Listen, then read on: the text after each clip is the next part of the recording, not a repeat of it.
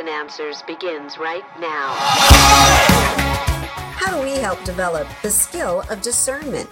And how do we teach that to our children? How do we equip our children to face the infinite number of lies out there in the culture that they are going to encounter? Teaching apologetics and skills to think critically must begin at the elementary level. And this is something all parents and adults can do. You're tuned to Evidence and Answers radio broadcast with our host, Pat Zukeran. Pat is an author, teacher, and international speaker in the area of Christian apologetics, the defense of the Christian faith. In our broadcast today, Pat will be concluding his interview with Amy Davison of Mama Bear Apologetics. Now, let's not delay. Let's get right to the conclusion. Do you mind if I share with you what I found? And most kids will be like, yeah, sure. And then you want to make sure that you're presenting that both sides using that ROAR method. Okay, this is what you encountered. This is why they said what they said or what has led them to believe this. But what is truth? What is reality? And then how can you, in your next situation where this comes up, what are some ways that you can navigate a discussion with your friends? Or what happens if somebody on the bus challenges you with this? So you, you discuss all the sides and then give them practical tips on how to interact with it well. And part of the ways we do that is again, worldview awareness. What is a worldview? A worldview, as James Sire says in the universe next door, it answers core questions about reality, like what is true, what are human beings, what is reality, what is sin, human history, and what happens after we die. And so when our kids are capable of recognizing that everything, and we're not just talking Hinduism, Wicca, Christianity, everything is an expression of a worldview, then when a song comes on, when Taylor Swift starts going on their playlist and they hear these lyrics, they can actually stop and evaluate wait, what is actually being said here? What is being trumpeted as truth? And so when we kind of, when we can help our kids recognize that there are truth claims being made, that all forms of art are an expression of a worldview. It's up to us to distinguish what that worldview is. Well, then they'll be less likely to succumb to culture because they're basically going to be able to see the attacks coming. And that's where that discernment, that worldview engagement, that charitable interaction of other worldviews is so vital to our kids is because we know that the world uh, is marketing a secular worldview to them from the time they're toddlers peppa pig bubble guppies blues clues i mean it's all in there.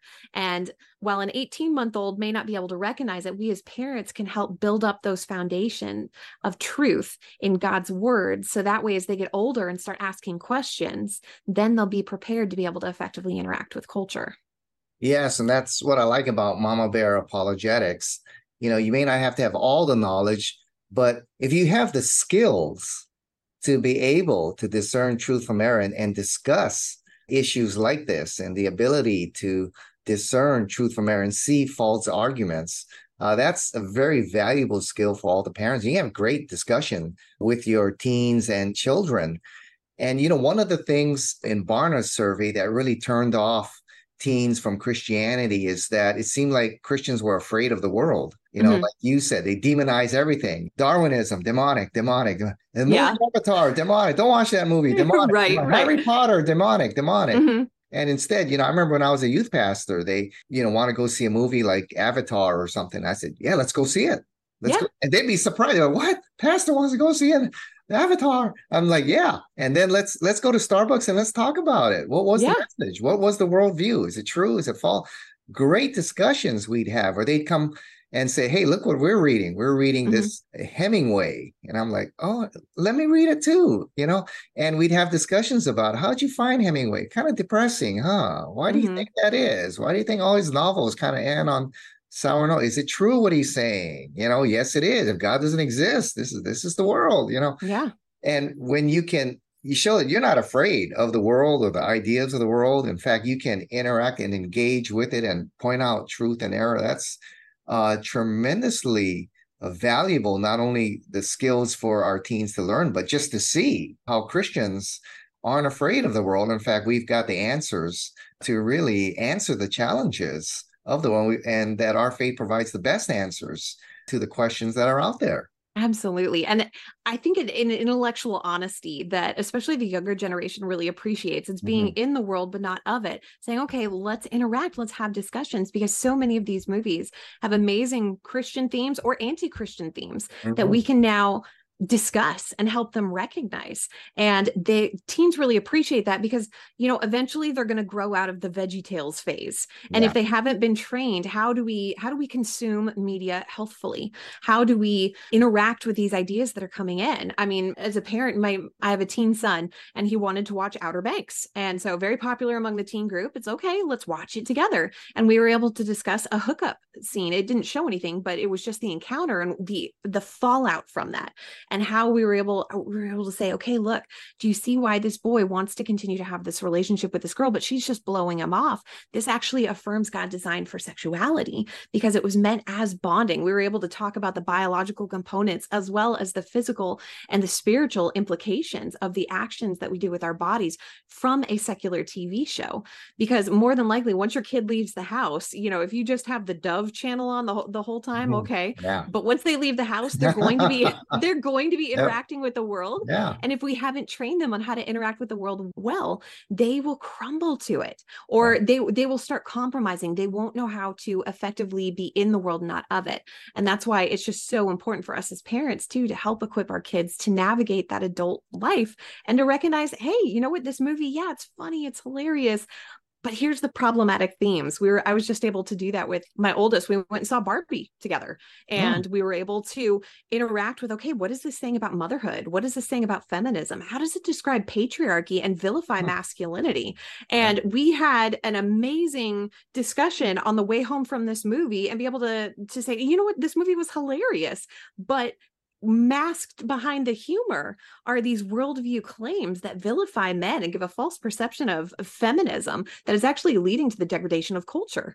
And it was an amazing experience that we got to have. And it was a blessing for him because he's now able to say, okay, yes, there's some movies, some TV shows, some streaming programs. We, we just don't go there. However, when the world comes in, how can I interact with this well and charitably? And it's, it was a, a great moment of growth that we were able to have. Yeah.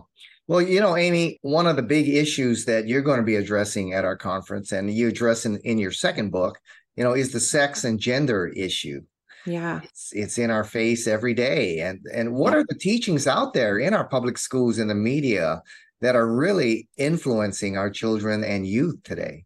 Yeah, so the new sex education has really changed and wrapped around this whole concept of gender ideology. In fact, that's what we're seeing that you mentioned creep into the church is now queer theology, which is heavily influenced by feminism and also liberationism. I believe mm-hmm. that's the, the proper term.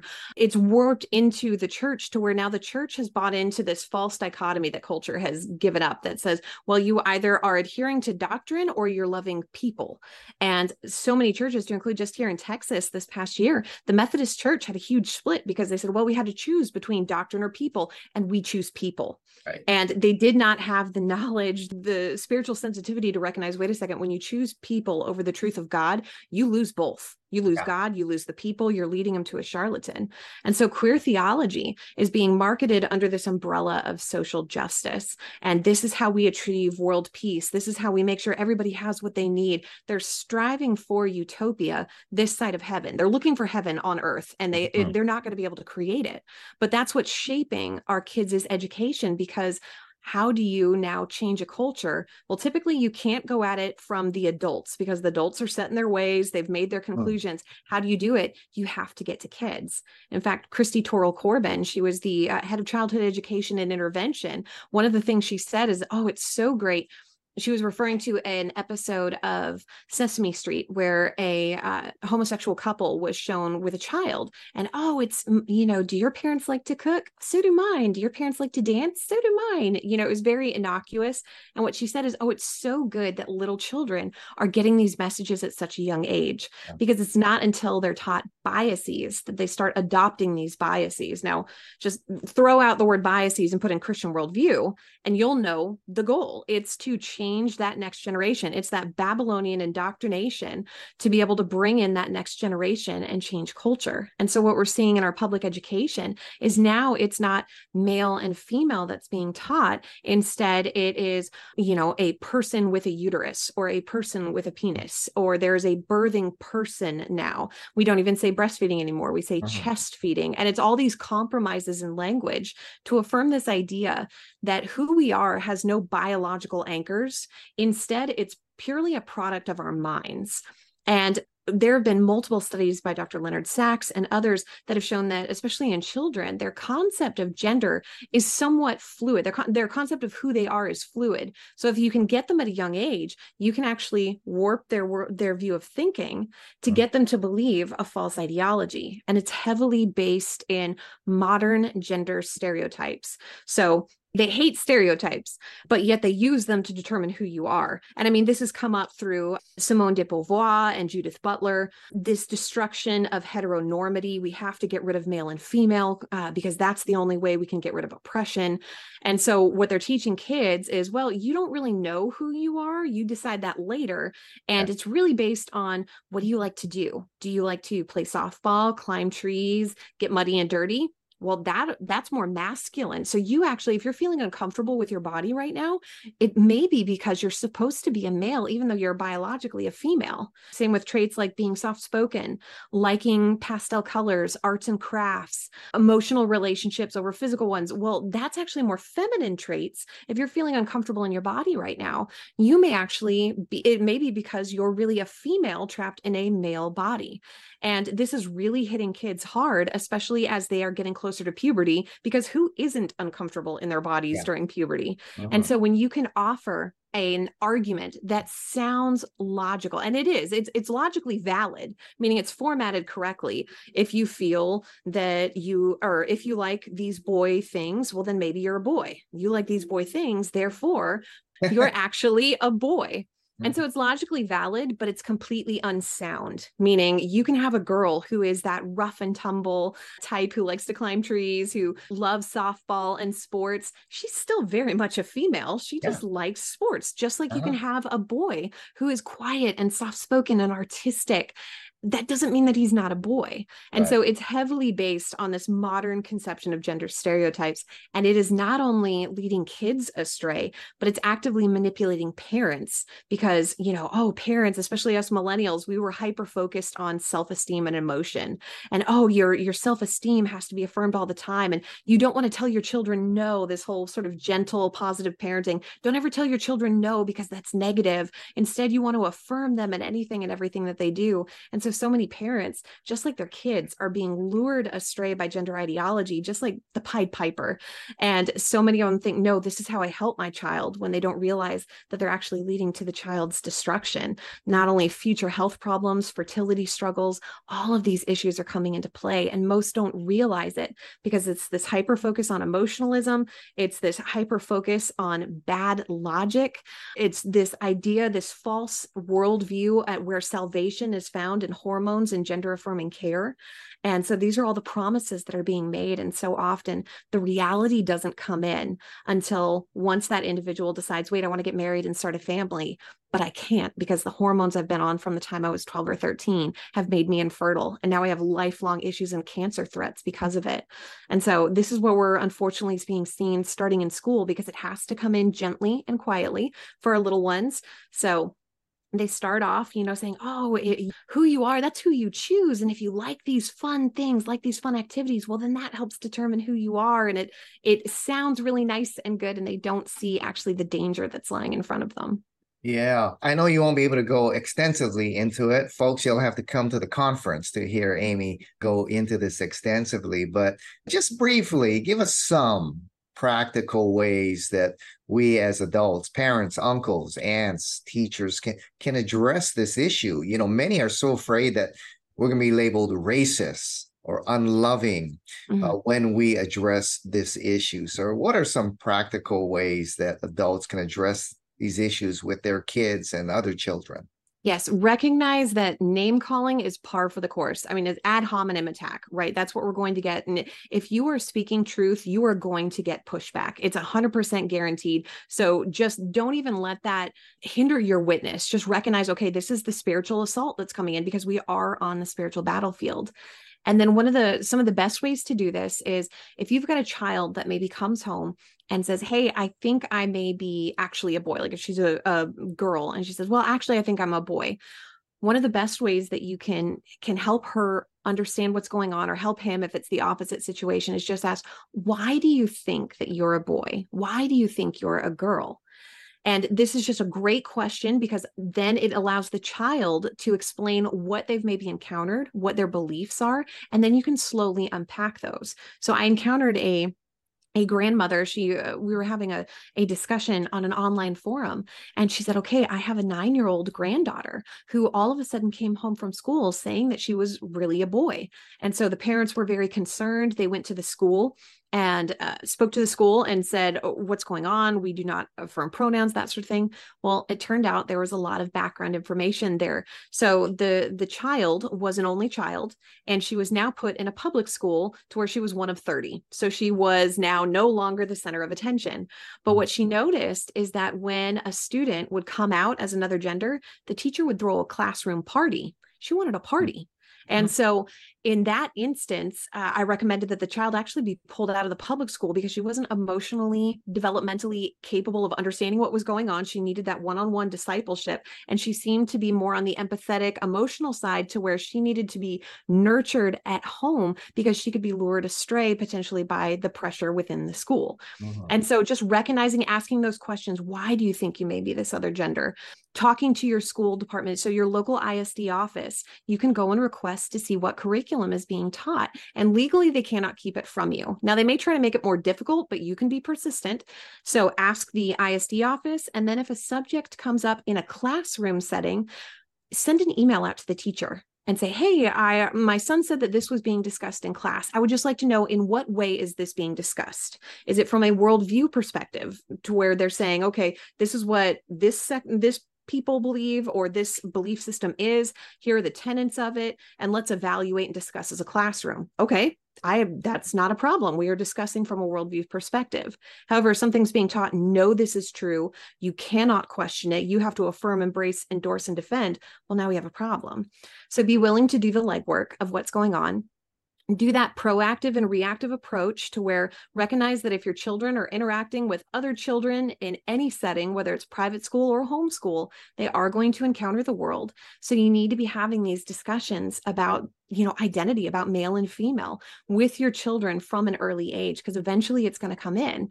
And then constantly reinforce with your kids hey buddy if ever anything is said in class that confuses you, if you're pressured into it, if you don't know really what's going on, go ahead and come talk to me about it. And I promise we're going to look at this together and I'm going to get you the information. So that way, kids, and reinforce that regularly. So that way, your children know hey, if something comes up, mom and dad is the person that I can go to. Grandma, grandpa, I can go and ask them, or my youth pastor, I can ask him anything. He's not going to freak out and he's going to help get me some research because our kids today aren't cultivated to do research. They're cultivated to retweet, which is uh-huh. an emotional, quick thinking response. So we want to teach our kids no, to get to the bottom of an issue involves more than three seconds of study. And so those are just some quick tips on how we can help our kids engage well. Yeah, I think you bring up a good point, you know, that labeling and receiving the harsh response sometimes i mean that's par for the course you know jesus said yeah. you'll know the truth the truth will set you free.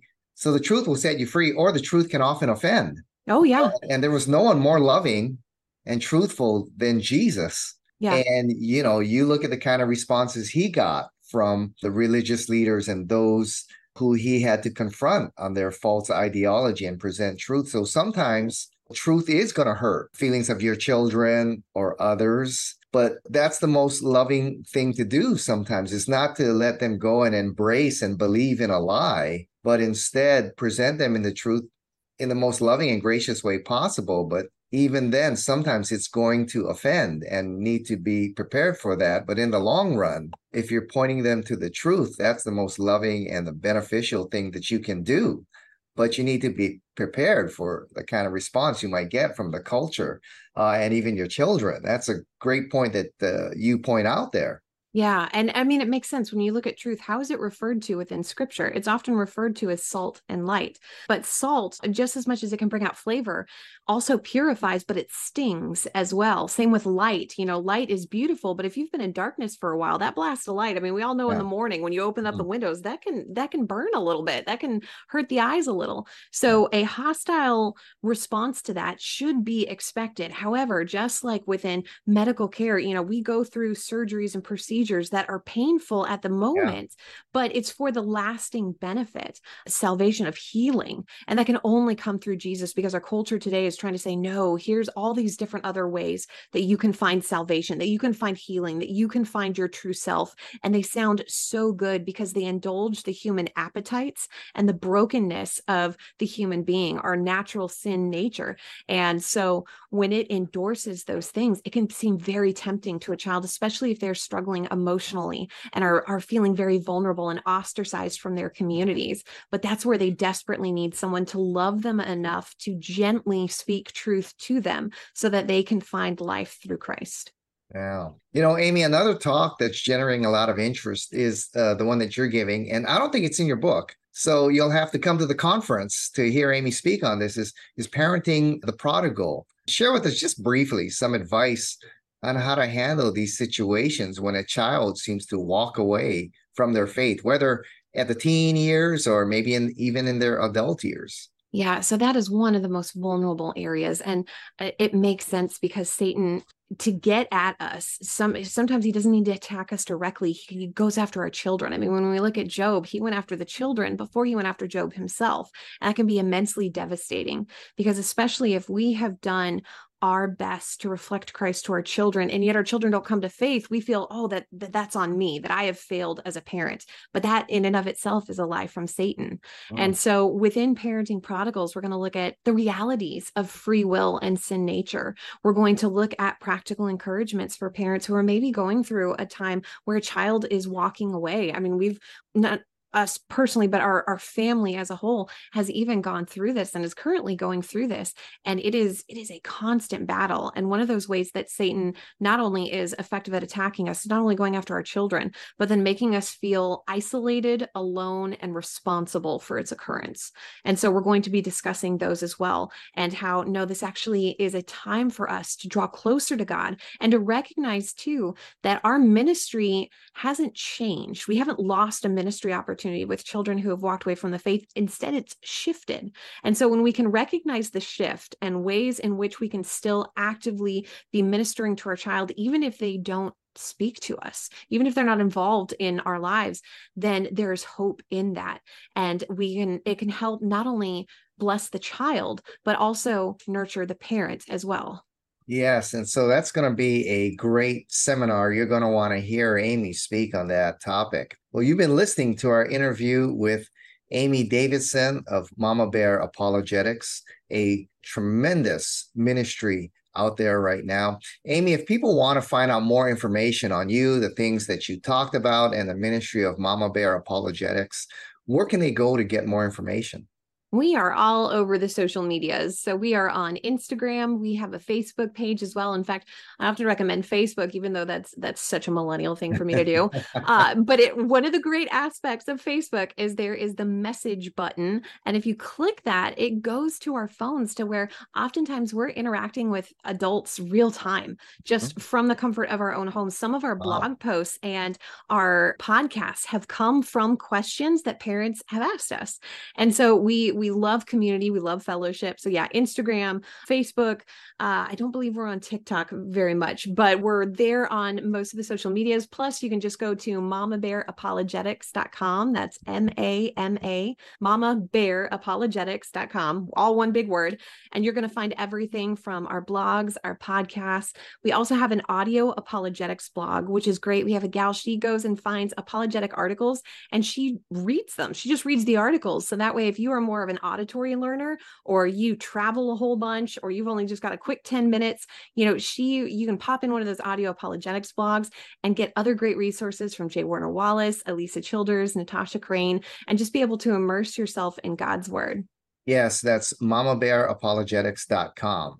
Uh, yep. You've been listening to Evidence and Answers. Our guest has been Amy Davidson. She'll be here in Hawaii at the Evidence and Answers conference. They're going to want to come out and hear her and the other great speakers who will be there. So, Amy, thanks for being a guest with us here. So we look forward to seeing you here in Hawaii. I can't wait, Pat.